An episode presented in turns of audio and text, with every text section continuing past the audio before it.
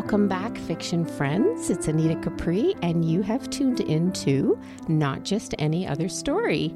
I'm so happy you joined us. We are going to be continuing with our reading of The Shopping Cart People, and I'm very happy to have my good friend Katherine here as my guest this week. Katherine and I go way back 10 years, maybe. We met at work for the first time, and Anita was my very first mentor in a new school board. I'm really happy to be here today and read her first publication. Thanks, Katherine. I'm so excited. Anyway, we're going to start with chapter 20 in this episode. We, I believe, in the last chapter, Angel has arrived in Italy with uh, her sister Tilly, and um, she has met Giovanni, right? Mm-hmm. And yeah, so we're going to start with chapter 20, and it's called Moments of Perfect.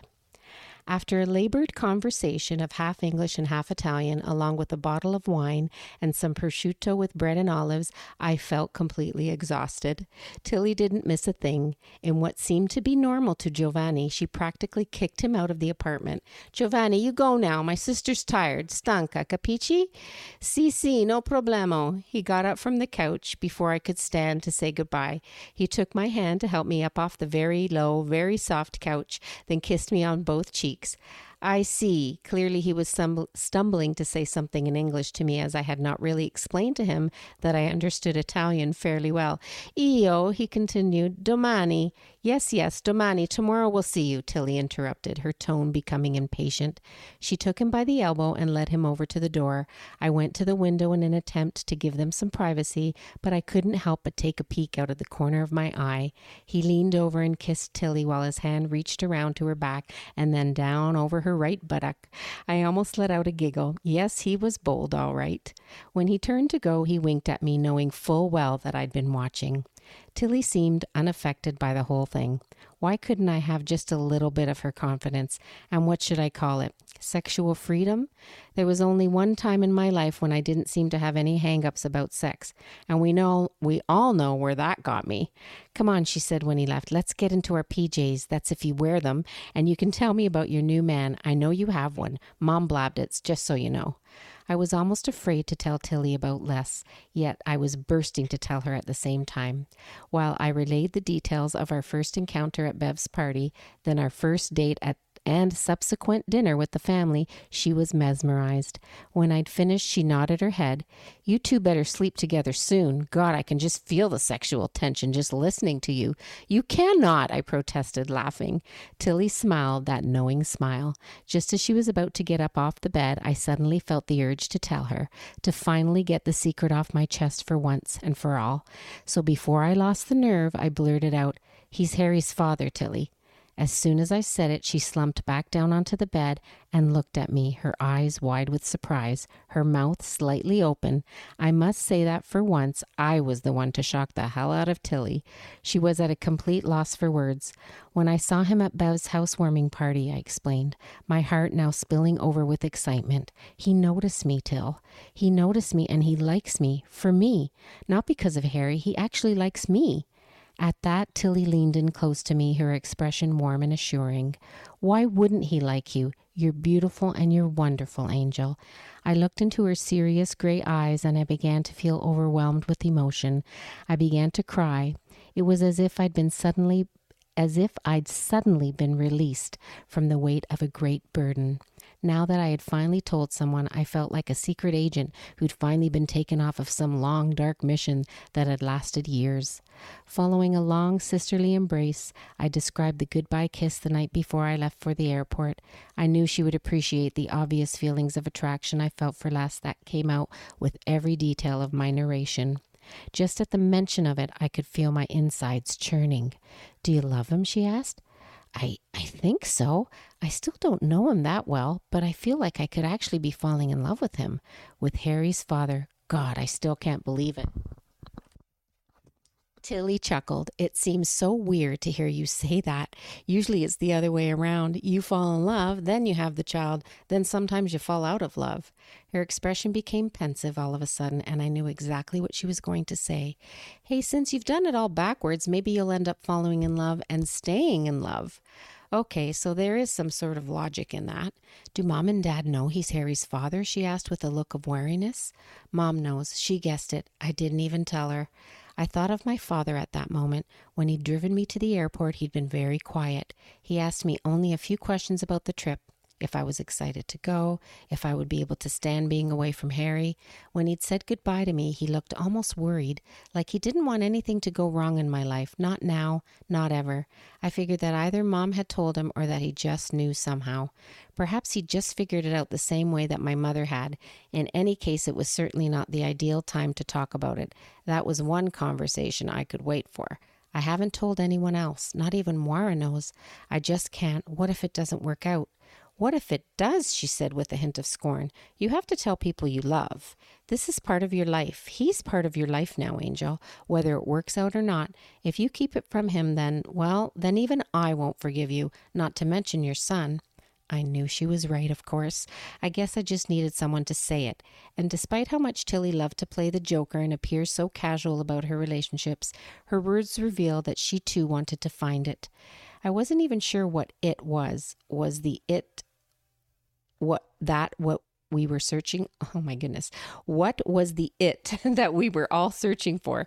True love happiness success. I realized at that moment that if i was waiting for perfection then i would never find it. It wasn't about perfect love or perfect job or perfect happiness.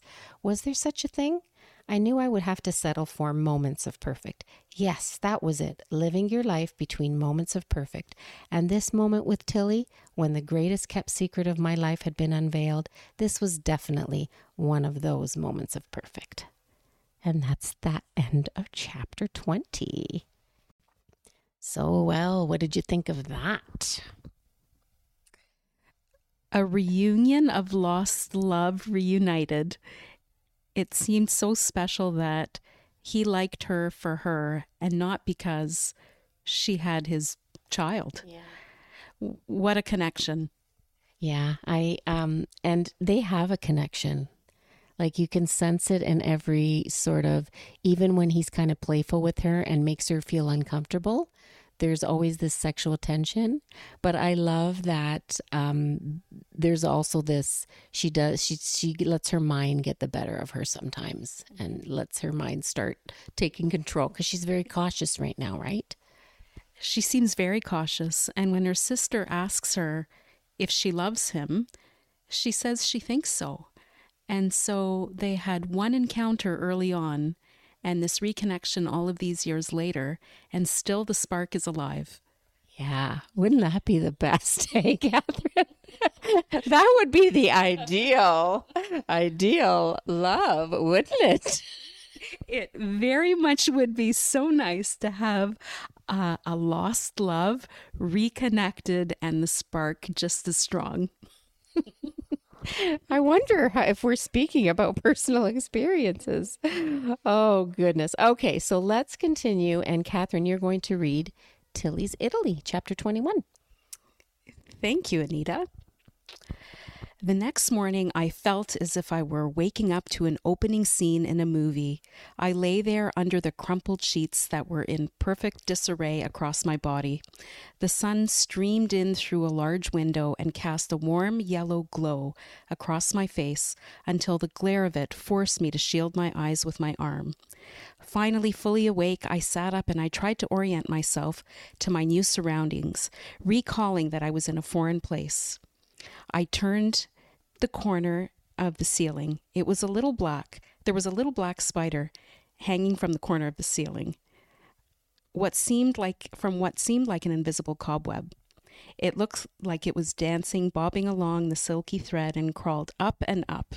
Normally, I would have had a broom already in hand and whacked it into oblivion.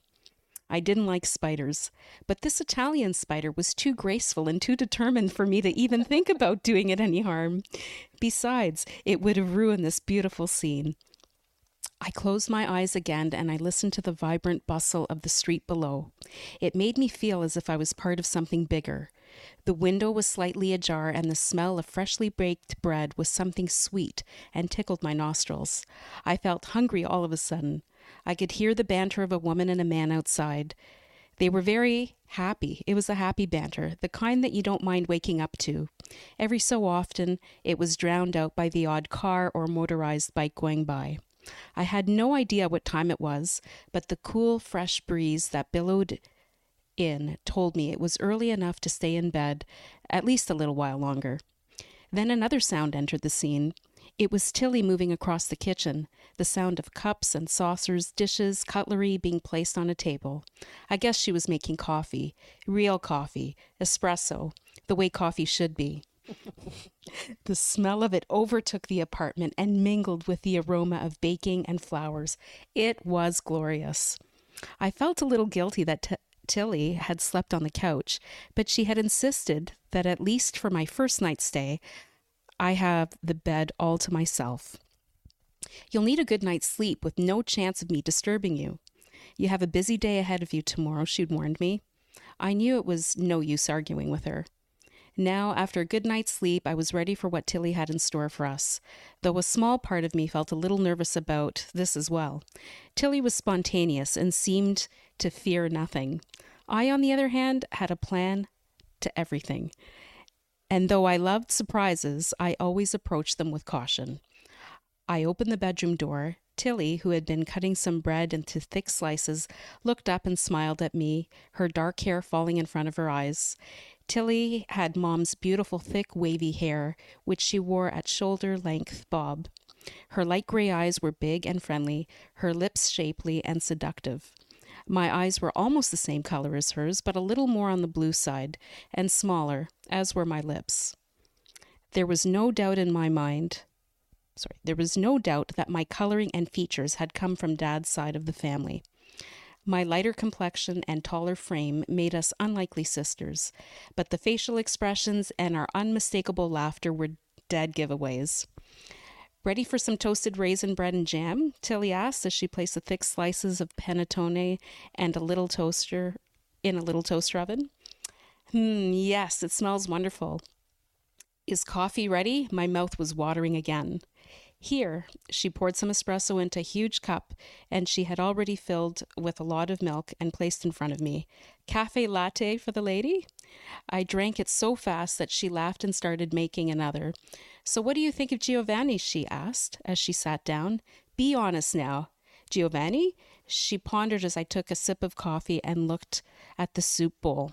He's amazing. He seems smitten with you. I know, he's a great cook, too. But I get the feeling that you're not as smitten with him. Hmm, she thought for a moment. You may be right. He's gorgeous and pretty hot in the bedroom. She smiled to herself. He really is a sweetheart, but it seemed as if she was searching for the right words. But he's just not forever. Well put, Tilly. I'm not looking for Mr. Right, though, she explained, her tone changing from playful to serious. Not right now. I'm just too mobile at this point in my life. Too mobile? I asked. Yeah, I don't know for how long I'll be living here. I'd like to stay, but I just don't know. Once this project is over, then it might be back home for me. I sensed a little regret in her voice. Do you want to go back? I asked. Not yet. I'm not ready. I miss everyone back home, but I really love my life here too. She sounded almost apologetic. I'm thrilled for you, Tilly. I'm glad you love it. I love it here too, and I've only been here less than 24 hours. I leaned back in my chair and stretched. A huge yawn escaped from me. I I could cover my mouth. You never know, but I'll stay and never go back. I mused lazily. Mind you, I'll have to send for Harry. Oh, and don't forget about Mr. What's his name again? Les? She had me. Yes, it's hard to forget about him. I pictured Les's face in my mind and remembered that last kiss in front of the clinic. I got a chill and shuddered. Oh, did you think of something naughty? Tilly teased. It's just, I don't know. I don't know how to explain it. What he had given me that wonderful quivery feeling that ran through my whole body whenever I thought about him. He's a great kisser. Tilly giggled. Well, that's a start. The phone rang suddenly, startling both of us. Tilly jumped up and answered. Pronto, she said. CC. After a few moments of nodding and responding in a tone far more composed than what I had been used to hearing from her, she sat back down and looked at her watch. We better get a move on. We have to be somewhere in a couple of hours. Where's that? I asked, wondering what the first adventure of the day would entail. You'll see. Just don't get too dressed up. You might get a little dirty, she advised, looking over her shoulder with a devious smile as she got up to clear the dishes from the table. Considering her warning, I didn't even bother to ask if it involved real dirt, men, or both. And that is the end of chapter 21. You know, I, I wanted to, it's so funny because bread plays, it keeps coming up in this story. The mother brings fresh bread to Tilly's house early on in the story, and she just savors the aroma of it. And then, of course, there's the fresh bread so, and and I had said when I um, we did chapter one that bread was very important in my family, as is food. but definitely, you you get that idea of um, you know the the smells and the sounds and the tastes of Italy, right? Absolutely, and the smell of coffee, espresso, cafe latte, all of these scents just bring me back to Italy. And the bustling nature of motorcycles on the street, and at the same time, the little old ladies talking with each other and that banter that goes back and forth, all really feels like a community and feels like a real quaint sort of neighborhood where people get together and enjoy each other's company. Yeah, I you know the when I met with uh, somebody else and we talked about Italy as well because the last few chapter the last chapter was I read with somebody who also went to Italy. I I just honestly I feel like I need to go back just talking about it. everything about it, just everything about those little European towns. They're oh so beautiful. The old architecture the artwork, the cobblestone roads, the independently owned cafes and restaurants just feel so warm and welcoming. And whether you speak Italian or not, somehow it just feels comfortable. Yeah. It's so different. Like life, when you think about it, like in Canada, I think proximity is is a big factor. Like it's so big here, right? So you have to drive everywhere. Whereas there, they have these sub centers, right? Like these little villages, and you can just everything. People walk, mm-hmm. right? So I mean, you know, I know they have big box stores and things like that, but they're kind of out of these cities. Um, and I just feel like, like when you think about size, like I was telling somebody this the other day, the size of France Ontario is bigger. Just one province in Canada, Ontario, is bigger than France, the country of France, you know? So just to, if you can think about how vast, you know, it is. It's incredible. And in Italy, they have these beautiful squares where people come together. Piazzas. Piazzas, there we go. And so there's these sweet restaurants, and then often there'll be these pop up musical ensembles that come together and sing sing and play instruments and often they're standing room only and this feeling of togetherness. So the the smallness of it even if it's only temporary makes it feel like you're together sharing in a moment. Absolutely. It makes me want to go back to italy. Are you going back? I thought are you going back this summer? I I'm thought going back this summer Oh, I thought you were going to Amsterdam and Oh, Belgium. not Italy, Amsterdam and Belgium. Okay. but you have been to Italy. So you know what you're talking about. okay, so we're going to move on to I really like this chapter for numerous reasons. I'll talk about it after, but do you want to read this one? Orvieto? How about we share it? Okay, we're because it's a longer one. Mm-hmm. Okay, so we're going to share chapter 22. I'll kind of go halfway through at a good spot and then You actually you should start because I should be in this. The I should be in the second part, and, and I'll tell you why after. Okay, Okay. you're going to start. Okay. Okay, chapter twenty-two, or Orvieto. Okay, Orvieto. Orvieto was a stunning town. The previous evening, I had neg- neglected to take the picturesque view of its monumentous, sorry, momentous, which from a distance peeked proudly through the tall trees. The city stood high atop a rocky plateau and seemed superimposed against a backdrop of hills that folded gently around it. Defensive walls were built around the city, perhaps still defending uh, it against the evils of the outside world. Though Giovanni had driven his car up the town from the valley below, not all cars were allowed to drive through this much preserved treasure. Apparently, visitors were banned from taking their cars into the old town and had to take either a bus or a lift from the parking lot below the city. Tilly pointed out the Duomo, a medieval cathedral built around 1290 and Gothic in its architecture. Then she explained that there existed some controversy about the master builder. Some historians and residents credited the design to Arnolfo di Cambio, a famous architect from what seemed that in that time period known to have sculpted many an important statue in its day. But a more popular belief was that an obscure monk, na- monk named Fra Bevignate from Perugia was responsible for its construction. I preferred the latter. It seemed more romantic to think of someone a little out of the ordinary as the visionary of such a magnificent structure. Though I was anxious to see the rest of the town with its underground tunnels, caves, and ancient edifices, Tilly had to meet with another site engineer at an archaeological site just northwest of another, um, west of Orvieto. This was just one of the many that Tilly had visited as part of her assignment in Italy, which was exciting on so many levels. The engineering firm that she had worked with was very forward thinking and innovative in its field of city planning and the preservation of historic sites. Though a French company, it had its sorry, it had uh, expanded to some of the major North American cities about five years before. Tilly was offered a job with the company almost immediately when they opened their small Toronto office. It didn't take long for her to show them how smart she was. Her knack for dealing with people and getting what she wanted got her recognition, the recognition she needed for an opportunity like this one. It seemed that preserving or rebuilding historic districts was a service much in demand, not only in Europe, but all over North America.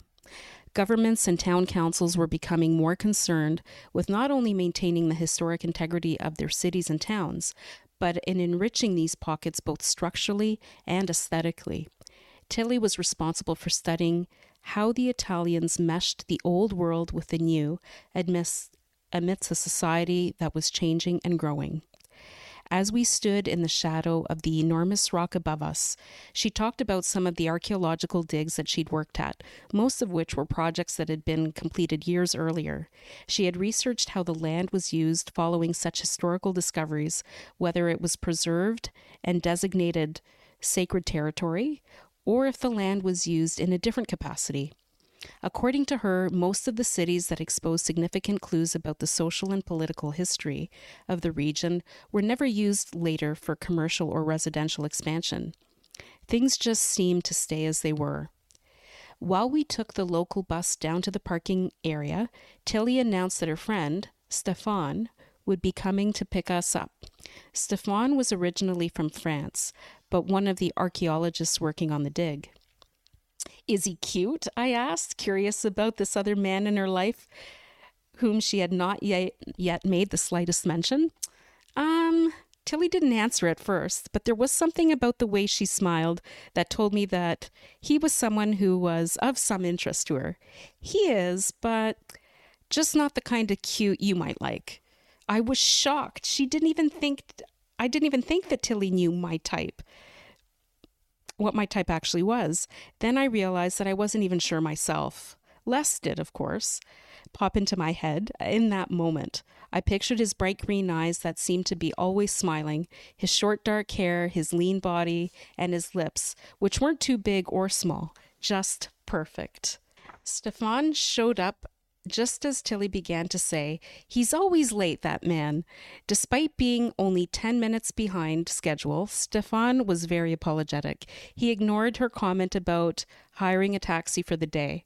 I couldn't figure out if she was joking or not just because Stefan didn't smile or laugh the way I had interpreted as Tilly's sarcasm.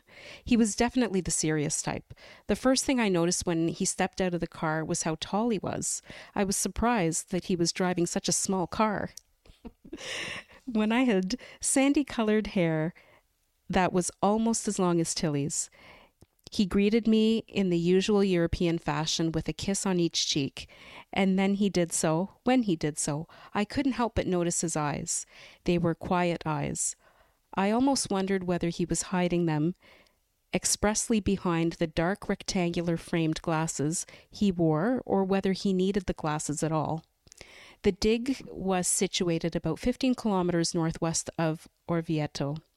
The short drive allowed me the opportunity to gaze at the countryside with its rolling hills of volcanic tuff, which were covered in trees, and the odd vineyard. It looked like a picture on a postcard. The site was just outside of the town of Castel Viscardo. It seemed at a distance to have its own unique medieval charm. A group of students from the United States, France, and Italy were there looking very busy, despite the fact that no one seemed to be doing any digging, which I thought was the whole point of the dig.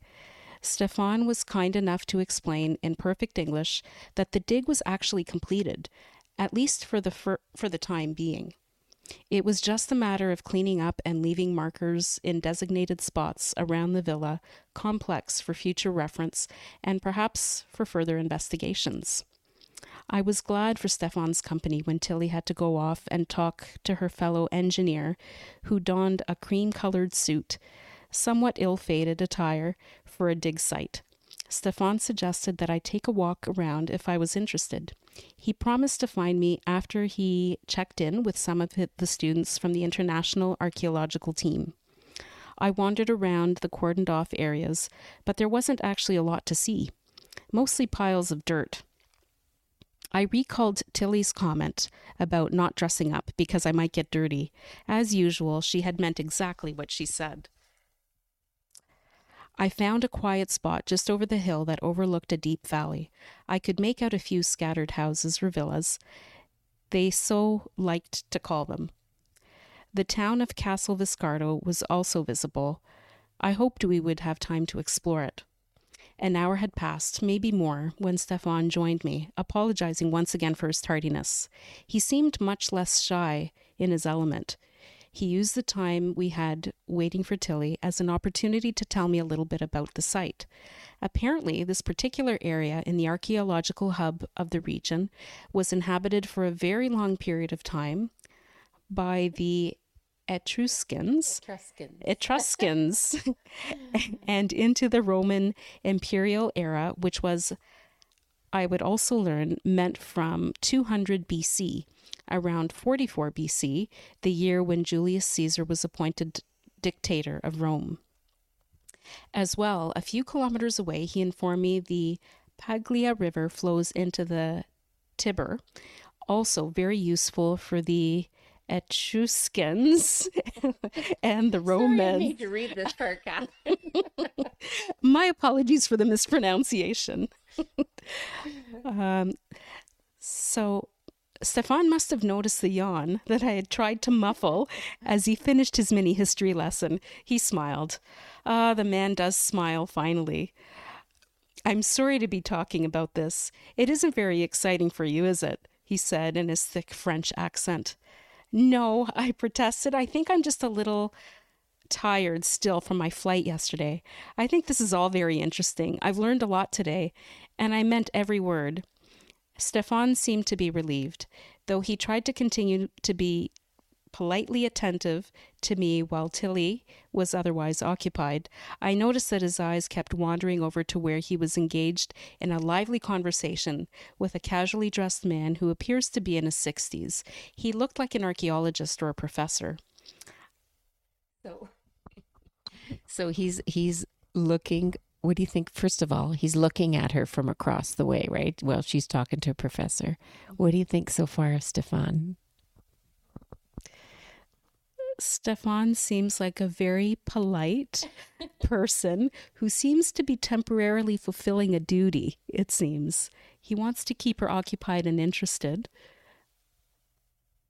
Am I off base? No, totally. Like so he's he is very polite, absolutely. But do you sense anything else? His attention is divided. All right, well you'll hear. Mm-hmm. You'll see as the story goes on and she's in Italy. Mm-hmm. It- He's okay. I'm not going to say anything because I don't want to give anything away. Okay. Okay. Do you want me? I guess I'll, I'll start continuing. Okay. So here we go. So he's looking at Tilly, who's occupied. Okay. I liked Stefan and I sensed that he was very fond of Tilly. There you go. this, I wanted to, you to ask you if you sensed that before I read that. That's why I stopped you there. Um, this became even more obvious while we were driving back later on that af- later on that afternoon. No matter what Tilly said or did, he seemed seriously engrossed in her chatter. He had a sense of calm about him. Just turning the page here. It was nice to be in the company of someone who just enjoyed listening. Upon our arrival back in Orvieto, Stefan parked the car at the entrance to the lifts. He got out of the car to say goodbye like a true Frenchman. Bending down to give me les bises, the double cheeked kiss of the French, he said, It was nice to meet you, Angel. I was beginning to really take to his French accent, which was truly charming. Yes, it was great to meet you too, Stefan. Thank you for driving us today. Tilly jerked her head in my direction as if she were slightly embarrassed that she hadn't once thanked him for picking us up and dropping us off. Though perhaps a little annoyed with me for thinking of it before she had, she quickly diverted her attention to Stefan, who had moved in to exchange his goodbyes with her. Then I saw something in Tilly's expression that surprised me. She looked directly into his eyes as he moved from cheek to cheek while saying ciao in a semi whisper. I was completely enamored with this timid display from the same person who had practically ignored him most of the day. Then suddenly she gave a start. I almost forgot. We have a dinner date with Giovanni in an hour. She looked at me and then at Stefan, and after a brief moment, moment's hesitation, asked him if he wanted to join us. I can't believe she's inviting him to somebody else's house for dinner, just like that. Maybe that's an Italian thing. Though his body language seemed to exude an air of indifference at Tilly's invitation, I noticed a spark of something in his eyes. For that one instant, he had let his guard down. As he accepted the invitation to Giovanni's place, he tried to hide his pleasure at being given the chance to spend more time with my sister. I waited for her reaction. Please show him you're happy. He said yes, please, Till. She gave him a quick smile. Great. Then, after an awkward moment of silence, she suggested that we chill out at her place for a while. Because he didn't live in Orvieto, but in Baschi, which was about 45 minutes south of the city, he parked his car in the visitor lot. I noticed he didn't even try to find a spot that was remotely close to the elevators. So unlike us North Americans. I was convinced at that moment that Stefan was a keeper. I just had to make Tilly realize it. As we made the 20 minute trek back to her apartment, Stefan asked me about the family. His timidity was slowly overshadowed by his curiosity for finding more about Tilly's roots, and I was very happy to indulge him. Tilly didn't protest. She was uncharacteristically quiet while he questioned me about mom and dad and our siblings. He already knew that she had two sisters and a brother, and she must have told him about Harry because he asked why he hadn't accompanied me to Italy. I felt very comfortable sharing a little about my life and Harry, and I rambled on a little more than usual. It was unlike me to speak so freely about Harry to someone I didn't know very well. Perhaps being so far from home did that to a person. Stefan, I would learn, grew up in France, his mother's native country, but his father, who was Italian, made sure that he knew just as much about the country across the southern border. border. Consequently, Stefan had visited Italy regularly, and his father spoke to him in Italian most of the time. Hence his fluency in both languages. When I asked him how it was that he spoke English so well, he explained, smiling for the second time that day, that he studied for a year in America. I always found it interesting that many Europeans refer to us as Americans and rarely made the distinction between Canada and the US unless you pointed it out to them. I guess to them we were just one big happy family of North Americans over there across the sea. But Stefan seemed to understand at least some of our differences, which was clearly evident when he reminded me that there weren't any Tim Hortons or people that said A in the States. I wondered how much of this knowledge had been attained through his own observations or Tilly's. When we reached Tilly's big green door, Stefan said, I'll be back in a little while, okay? Where are you going? Tilly asked. A hint of concern in her voice. Then he spoke in French to Tilly for the first time. Il faut du vin pour mon ami Giovanni, no? Si, si, Tilly agreed as Stefan turned around and headed down the street in search of some good Italian or French wine for dinner. I was glad to have some time alone with her to talk about her unique situation. Does Stefan know Giovanni? I asked as we trudged up the wide staircase to her apartment. Oh, sure, they know each other quite well. We've been out on many occasions all together. The three of you? Tilly laughed. Sometimes it is just the three of us, sometimes it's a whole crowd of us. What's the deal with Stefan and you anyway? What do you mean? She looked like a child that had just been caught hiding candy. What do you mean? What do you mean? We're just friends, she replied, trying to hide a smile. Yeah? I asked in a tone that made it completely obvious that I didn't buy her story. Yeah, she answered. We met each other at a dig site and we hang out a little. We aren't lovers. We've never even kissed. It's not like that with Stefan. She was trying so hard to convince me that there wasn't anything between them, but I sensed that there was more between them than she was willing to admit. Tilly seemed to have forgotten that I also inherited some of my mother's intuitive talent. We had each taken a turn in the bathroom freshening up, then sprawled out at opposite, opposite ends of her small couch. Twenty minutes later, the conversation resumed right where it had left off. You know, she started, I actually knew Stefan months before I met Giovanni. When I introduced them, they really seemed to take to each other. I mean, they're not best friends or anything, but they. She paused, looking for the right words to describe this odd relationship. They appreciate each other. Really? I said, my voice filled with sarcasm. Yes, really, she replied defensively. But before I could drill her some more, the door buzzer had gone off. Oh, here's Stefan, she said, jumping up to let him in. Saved by the bell for now, Tilly. so there's an interesting relationship there going on a little three not a threesome or anything. But you know what i mean. Well that might be fun. Especially I, if there are two men involved. Oh, don't, get, don't get started. Oh man. Well obviously there's like they're all friends mm-hmm. but um there's something brewing i feel like. It seems like it I, I'm interested in reading the chapters that follow. it's I you'll like the chapters that follow. It's it's the sisters kind of you'll you'll learn things about the sisters and their relationship in the in the next I think it's the next one, the next chapter, I'm not sure. But um I like her time in Italy. It's so fun. And her it kind of takes her away a little bit from her own dilemma, right? So she can kind of appreciate, she can kind of get taken away a little bit with the other things that are she's seeing and, you know, experiencing and kind of live live her sister's, you know, interesting life for a little bit and forget, right?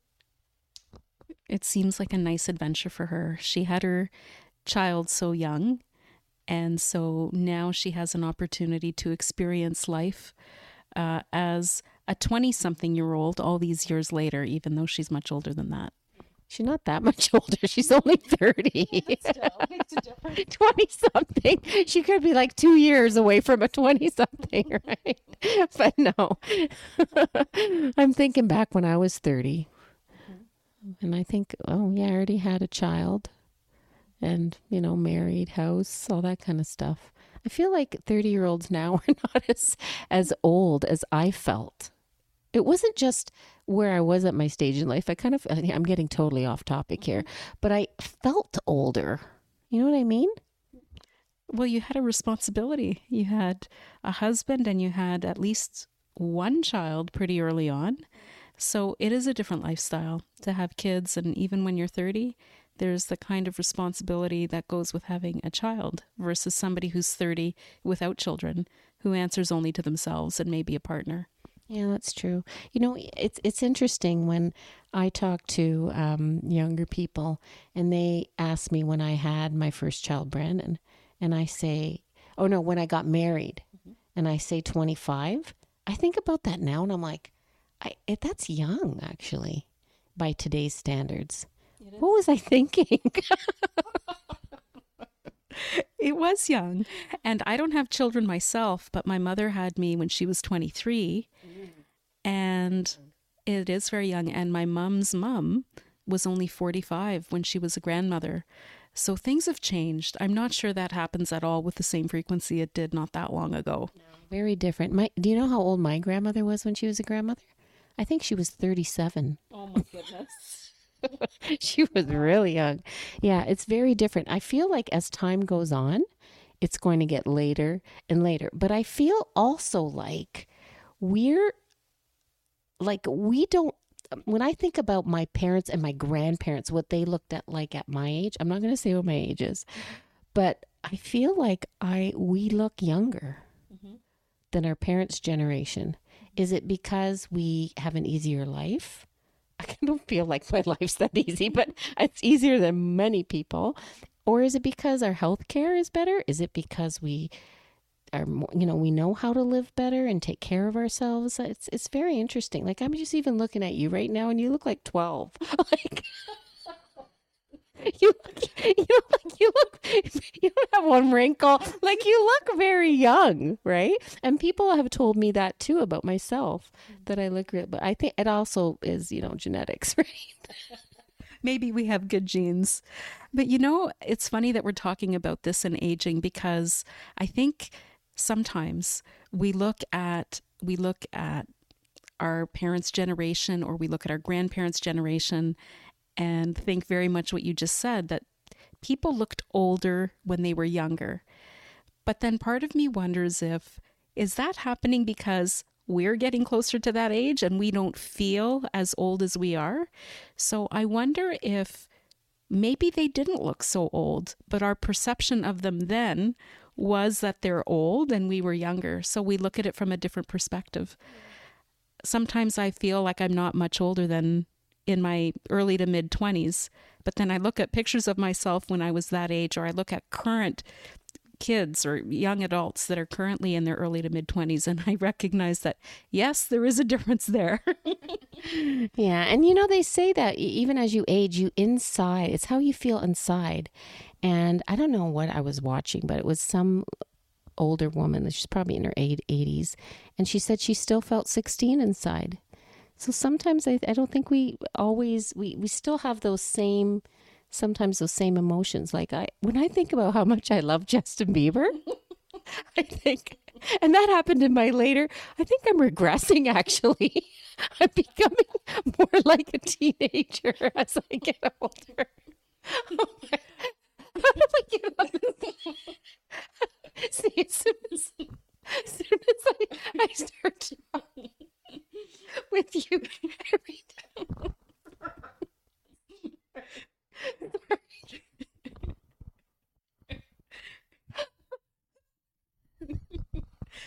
okay, so we're laughing here. Anita's Anita's laughing a lot. And you know what? It's because it's so true. regressing, it's not just looking young for someone who's an adult of a certain age, but also feeling it and behaving it. And that and that's what makes life fun, right? It, it age, yes, is just a number. And you know the packaging on the outside is a bonus if it looks pretty good but at the same time we've got to feel it on the inside and live that way and so well put, thank you for for getting some composure there. Every time I'm with you, we get have these fits of laughter, and I don't know what it is about you when we get together. Oh, we really got off track there, didn't we? We're talking about like love and threesomes. Getting get started again. Anyway, maybe we should just end it there. I'm glad nobody knows our last names. oh dear, Katherine, I, I'm so glad you came and we did this together. I'm glad I came too. Thank you for having me. It's been a lot of fun.